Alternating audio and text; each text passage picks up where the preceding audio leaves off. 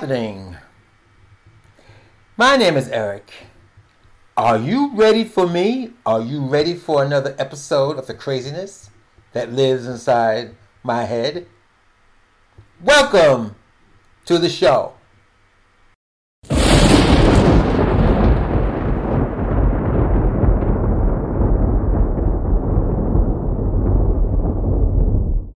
This episode is part three of my retirement.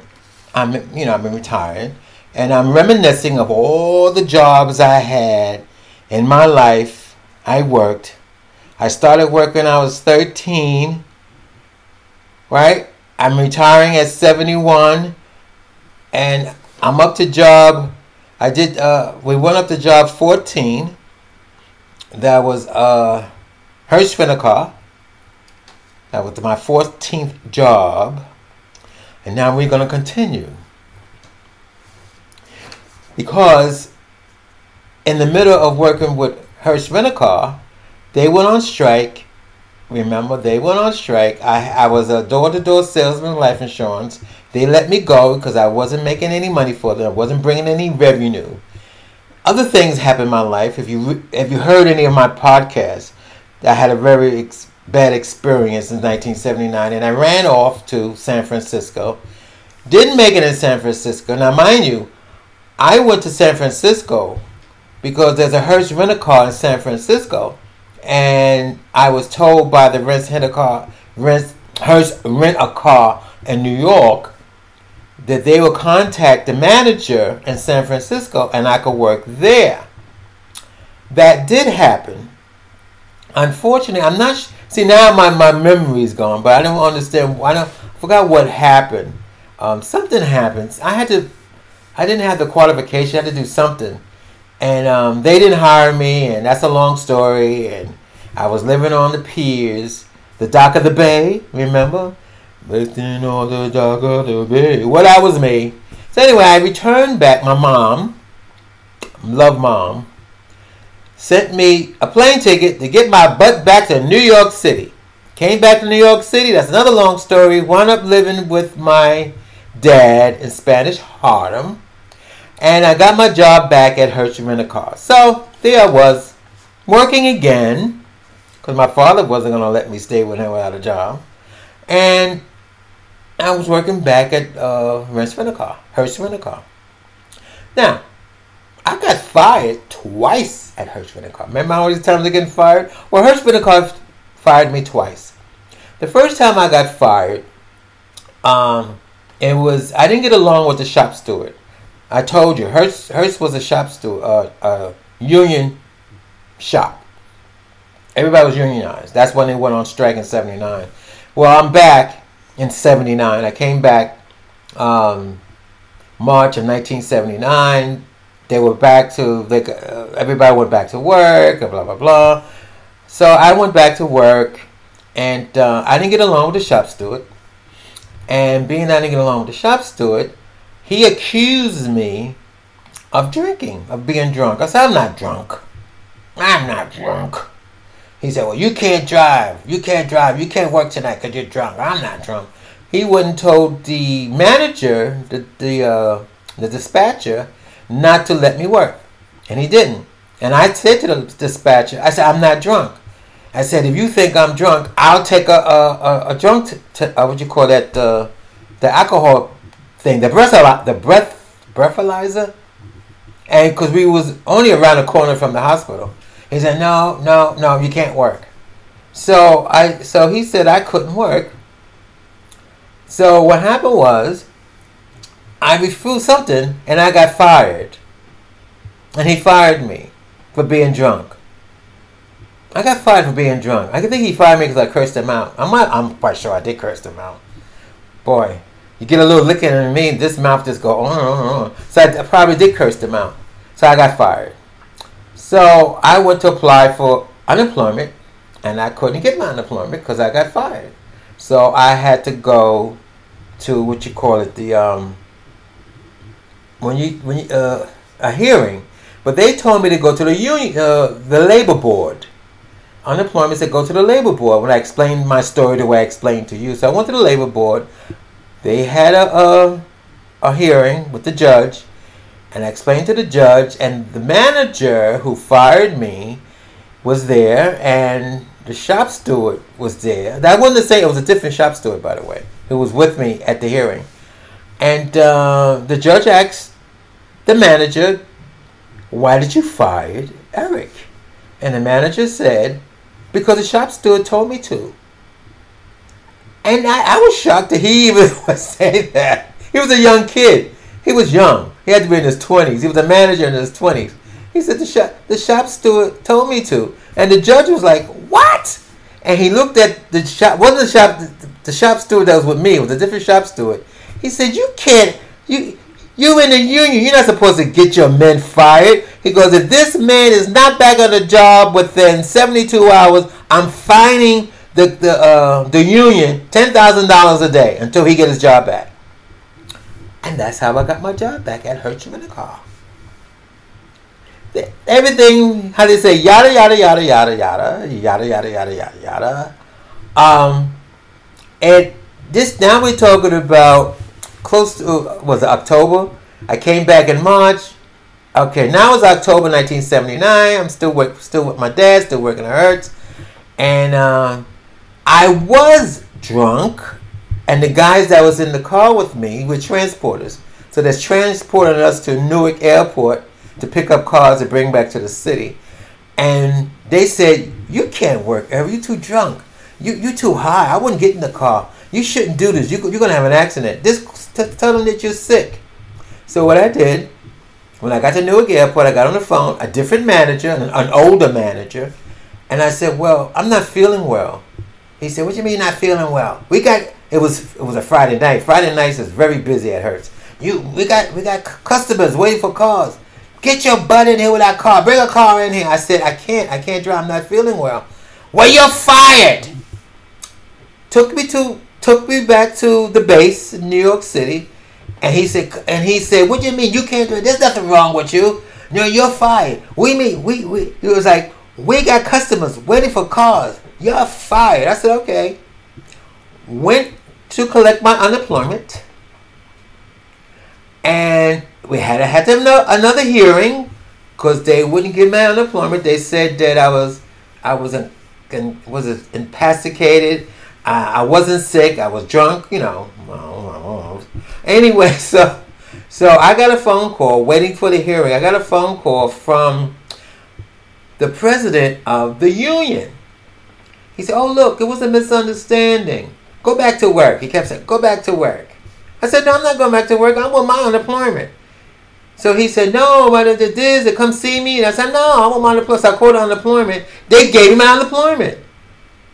Because what happened was you can't fire somebody because they're sick.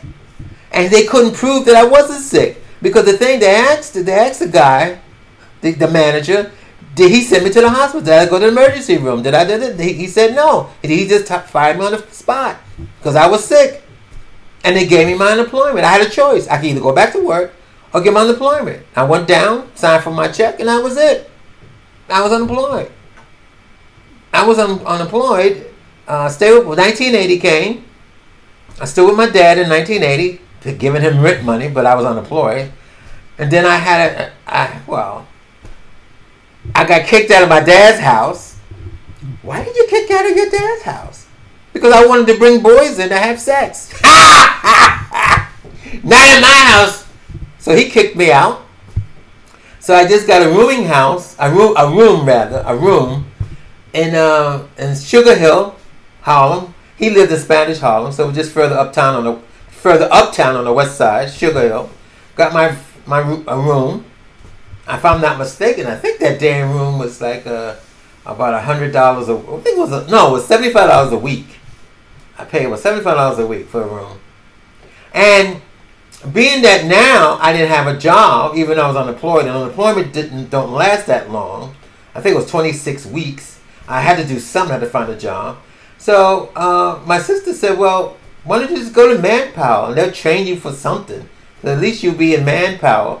and by the time they finish training you, you know, you can get a job before your unemployment runs out. So I went to Manpower. They train me, they give me clerical training, or some other kind of training. and they had a contract with the American Stock Exchange. To American Stock Exchange was going to supply. Uh, they're going to supply the American Stock Exchange with uh, employees, employees that could do clinical jobs, and that's how I got into the American Stock Exchange. I went there for uh, an interview. They they they hired me, and, and you want to hear something funny? The interesting thing, since we talk about retirement, I was 28 years old. Human resources. That's the first time I heard the terminology human resources. um, the woman says, um, you know, she was giving running down the benefits. I had health benefits. I had they took three percent of your salary a, a week towards your pension plan, and she said, well, you in order to retire, you have to have 30 years service and 65 years old. Of course, me, my dumb ass, I, I added it all up. I said, wait a minute, wait a minute. Are you kidding me? I said, 30 years, 30 years from now, if I, I'll be 58 and I can't retire till I'm 65? So the woman laughed, oh, don't worry about it. We're automating the trading floor. You only got five years. This position is only open for five years. After that, you know, so what she was saying after five years, they're going to get rid of me, right? Well, it didn't happen. It took them 20 years to automate the American Stock Exchange trading floor. Now I'm working for Amex, the American Stock Exchange.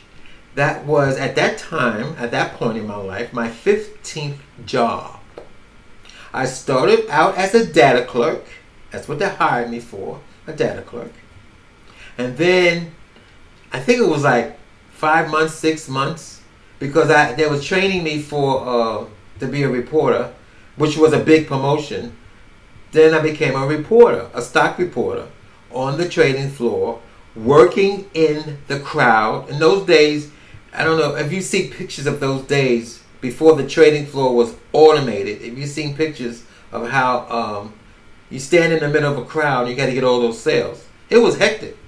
They paid well, and I was very happy about that. So now, I also got a job after a year working at the stock exchange. I got a job. Uh, I was in a rooming house. Then my sister, my younger sister, she had a, an apartment up in the Bronx.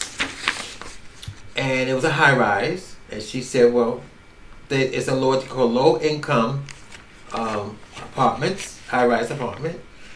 Why don't you put an application? So I put an application.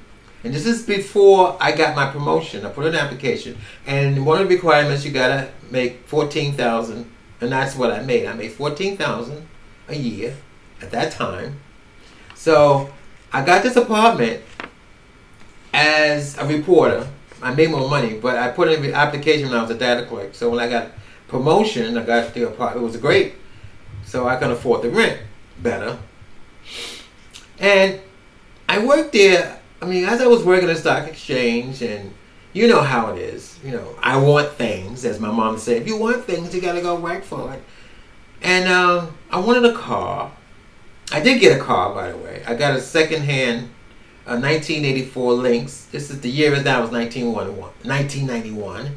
I bought a 1984 Mercury Lynx, and uh, I was short on cash.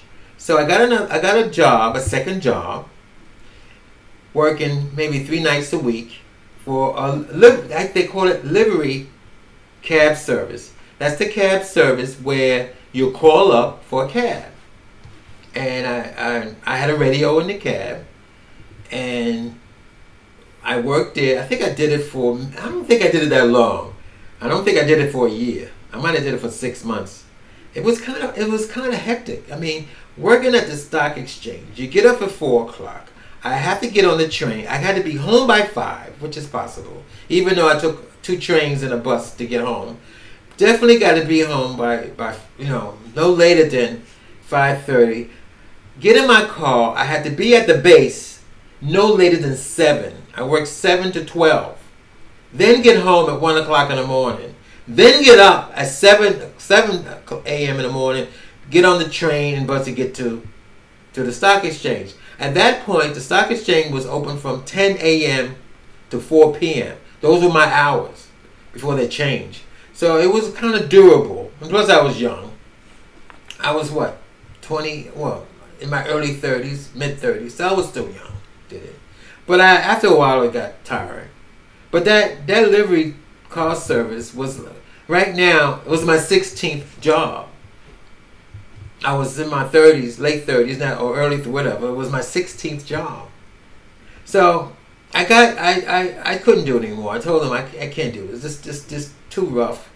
So I mean I'm still working at Amex, and then I got a raise. They was giving out raises. Amex was giving out Christmas bonuses. It was a very good job. They were giving out Christmas bonuses. They gave out another raise. I was so the raise they gave the following year helped me. You know, so I really didn't have to work at the uh, doing the, the cab service. But I'm gonna be honest with you. You know, I what did I say? You want things. So, 1996, I did it again. I went back. I was a little short on change. I wanted more. This I wanted more, and I was a little short on change. And 1996, I went to work back at the yellow cab driver. I became a yellow cab driver for the second time in my life. That would have been the 17th job that was the 17th job I had again. You, so that was in 1996. Now, they changed the job situation. When I was a yellow cab driver, driver in, 19, in 1971, you drove the cab, the tips was yours, and you got 49% of what you booked that night well, they went on strike. I, I this they they went on strike. I had left already before the taxi strike, so I left already. So I knew about the taxi strike, but I wasn't working anymore. So now I'm back with the cab again, trying to make some extra money, and then I figured it would be easier because there was a cab uh, company in the Bronx. I didn't have to get in my car and drive all the way to Queens like I did for the the delivery cab service. And I could I get off I get off at four. I hopped on the train, get home. I still had to get in my car by the way. Get home and get to the uh, get in my car to drive to the, the cab thing, but it was only uh, the cab base, but it was only what what uh, fifteen minute ride, twenty minute ride. So and I had to be there by six o'clock, by the way. And you had to keep the car out, I think to eleven or to midnight. You had to. They changed the way they did the cab thing. It you had to buy, uh, you had to rent rather. You rented the cab, so you paid them. I forgot how much it was. Let's say you paid them two hundred dollars to rent the cab for the night. So you had well, I take that back. You, you could be out as long as you want, but if you don't make your cab money, the money that you made, if you don't make twenty to two hundred dollars back from renting the cab out, you're not going to return that cab until you make at least $200. So usually, and what happened is around midnight, you may you you make your two hundred dollars back. Now, if you want to make money for yourself, you got to work till six o'clock a.m. in the morning, and that's how it was. You had to work six six a.m. in the morning. I don't think I did it. I think I did it on weekends because I can't imagine me doing it. And I know for a fact I usually I remember doing it. I never made my money back until midnight. And right after midnight, I had that's what whatever money I made was made for myself. And that would have been in my life of working my 17th job in the job field, paying Social Security to my Social Security taxes. Yeah. now, so I was still working at the American Stock Exchange. American Stock Exchange finally automated my position. So they didn't need me. They didn't need the reporters anymore or data clerks. Those two positions has been phased out. So now you have to take what they call a buyout. If you didn't take a buyout, you had to be retrained to work upstairs in the office. I didn't want to work in state. They had customer service. I did not want to work in customer service. So I took a buyout.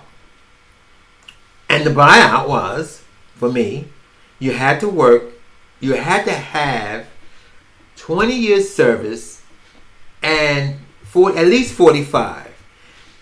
But you couldn't get your pension till you're 55. and you got a, a year's severance. So they gave that, which I heard there was the last buyout they gave, and that was given in 1999. No, remember now, I started working in 1980, so I worked there 19 years. But they said that they bent the rules a little bit.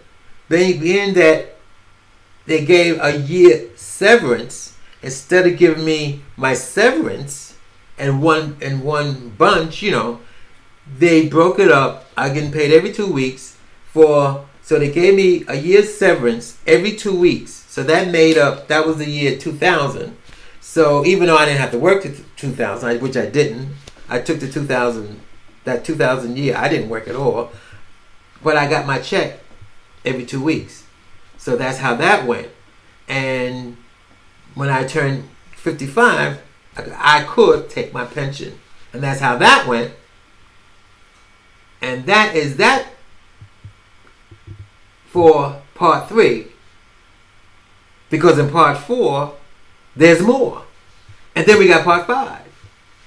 So if you didn't get bored to death listening to this story, now it's funny because somebody might say, "Well, anything, anything gay happened in this? There's nothing gay happened. You didn't do this." And you, well, I mean, I can't give out. You know, I might get sued if I use names and and tell what went on. Did I fool around with people at the stock exchange? Well, maybe. Did I fool around with people at the Hertz Rental Car? Well, actually, there was. I'm gonna be that. I could be honest with because I don't know if they're alive yet. They might be dead, but yes, I did. There was two guys I did fool around with on a regular basis at Hertz Rental Car, but I'm not gonna diverge the you know who they are. And then I don't want to talk about all that because you could say I, I make myself sound like a slut, and I'm not a slut.